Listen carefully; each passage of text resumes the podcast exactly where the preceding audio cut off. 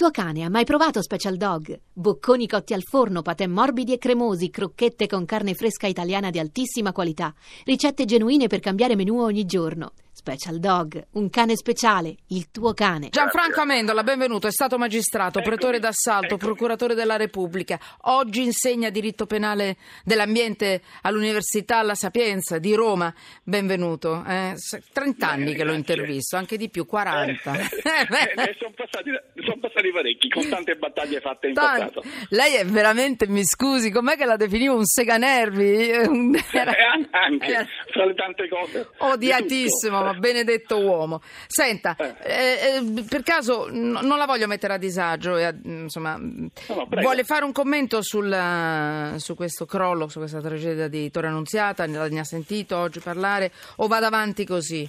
Non rientra no, nel suo specifico. Parlare, ma esatto. da magistrato se non ho elementi di valutazione eh, solita, più certo. certi, c'è un'indagine in corso, preferisco attenermi. Esatto.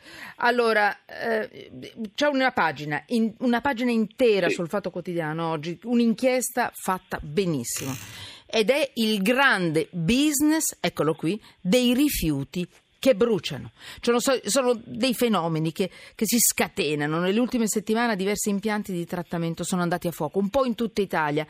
Sì. Un caso, vi domandate, si domanda lei nella sua inchiesta, sì. o una strategia per fare affari, soldi, mani sulla vita degli sì. altri? Chi fa affari? Eh, con gli incendi e della monnezza. Eh.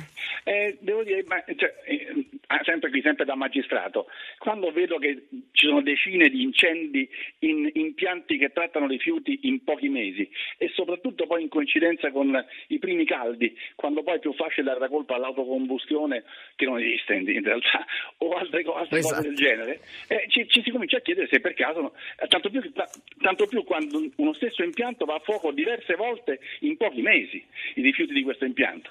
Poi ci si comincia a chiedere se evidentemente sia un caso sia sempre un, un, un, qualche autocombustione che ripeto non esiste, oppure se non vi sia eh, qualche disegno criminoso. E in realtà eh, in passato questo è avvenuto, abbiamo, di questo abbiamo le prove, abbiamo già in altre indagini venuto fuori che per evitare eh, che si scoprissero impicci sui rifiuti che depositati presso degli impianti, eh, a, a, questi, a questi rifiuti è stato dato fuoco.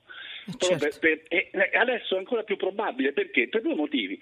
Primo, perché oggi la, la, la, normativa italiana, attraverso i vari, i vari, accordi fatti con i consorsi, prevede che quando si, eh, un, un, impianto prende dei rifiuti per poi portarli o al termovalorizzatore, cioè, eh, e quindi eh, predisporli sì. per, per l'inceneritore, oppure per il riciclo, e, abbiano, che questi impianti abbiano un, un, sacco di soldi a ogni tonnellata di questi.